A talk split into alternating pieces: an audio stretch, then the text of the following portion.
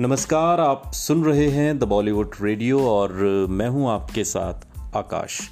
किस्सा राजेश खन्ना का और बात उन्नीस सौ बहत्तर की। उन्नीस सौ बहत्तर के मध्य में राजेश खन्ना की फ़िल्म दिल, दौलत और दुनिया रिलीज़ हुई और बुरी तरह ये फ़िल्म फ्लॉप रही। करीब दो साल पहले फ़िल्म आराधना के साथ आए सुपरस्टारडम के बाद ये उनकी पहली बड़ी फ्लॉप फ़िल्म थी। लेकिन फिर इस फ़िल्म के बाद रिलीज़ हुई ऋषिकेश मुखर्जी की बावर्ची ने उन्हें सहारा दिया। बावर्ची ने औसत बिज़नेस ही किया, लेकिन राजेश खन्ना के कॉमिक टैलेंट की जमकर तारीफ़ हुई। इसके बाद जो हुआ, वो राजेश खन्ना के चमत्कारिक उदय की तरह ही नाटकीय था। अब तक जो दर्शक उनकी हर फ़िल्म के लिए थिएटर के बाहर लंबी कतारें लगाकर खड़े रहने को तैयार थे, उन्हीं दर्शकों ने जैसे उन्हें ठुकराने का फैसला कर लिया।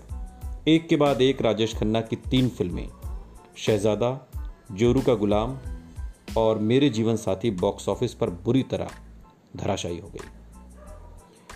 इनमें वो सब मसाले थे जिनके सहारे राजेश खन्ना सुपरस्टार बने थे।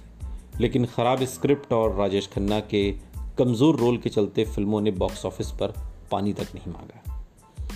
ये बुरे हालात अचानक दिखे ज़रूर, लेकिन कहीं ना कहीं शायद राजेश खन्ना को लेकर फैंस की ये निराशा पिछली कई फ़िल्मों से इकट्ठी होती जा रही थी। फिर जब एक साथ कई कमज़ोर फ़िल्में आई तो शायद उनके सब्र का बाँध टूट गया। राजेश खन्ना का रुतबा ऐसा था कि अगर वो चाहते तो बेहतर चुनिंदा फ़िल्में कर सकते थे। लेकिन उस दौर में अंधाधुन फ़िल्में साइन की गईं, जिनमें कई बेहद कमज़ोर थीं। शायद उन्हें यह यकीन था कि वो कमज़ोर से कमज़ोर फ़िल्म को अपने जादू से कामयाब कर सकते हैं। राजेश खन्ना को इस झटके की कतई उम्मीद नहीं थी। वो बुरी तरह हिल गए। किस्मत ने जैसे अचानक उनसे रूठने की ठान ली।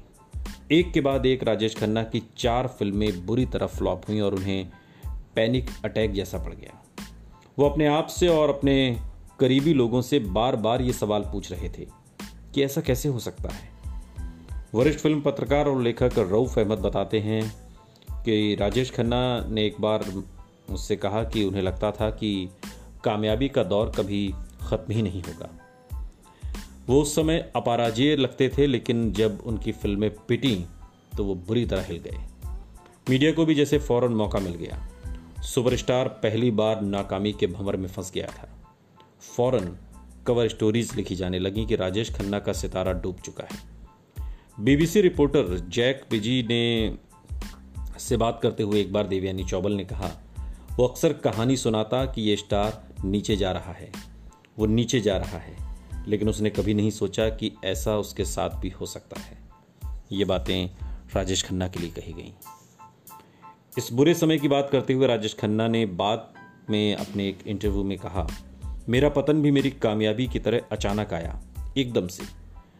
जिस तरह की बेकार फ़िल्में लगातार मैं साइन कर रहा था, उसके बाद शायद ये अपेक्षित भी था। मैं निर्माताओं को इनकार न कर पाने की कीमत चुका रहा था। इसी साल अभी राजेश खन्ना की एक और फ़िल्म, मालिक रिलीज़ होनी थी। फ्लॉप फ़िल्मों की इस आंधी से बौखलाए राजेश खन्ना ने इसकी पब्लिसिटी के लिए अपनी पूरी टीम झोंक दी। इस फ़िल्म की कहानी भी राजेश खन्ना को बेहद पसंद थी और उन्हें पूरी उम्मीद थी कि मालिक अचानक आई फ्लॉप फ़िल्मों की इस आंधी को रोक देगी। 1972 का वो साल, दिवाली का दिन, मालिक फ़िल्म रिलीज़ हुई। सारी पब्लिसिटी और शोर शराबे के बावजूद मालिक ने बॉक्स ऑफ़िस पर दम तोड़ दिया। सुनते रहिए। The Bollywood radio. सुनता है सारा इंडिया।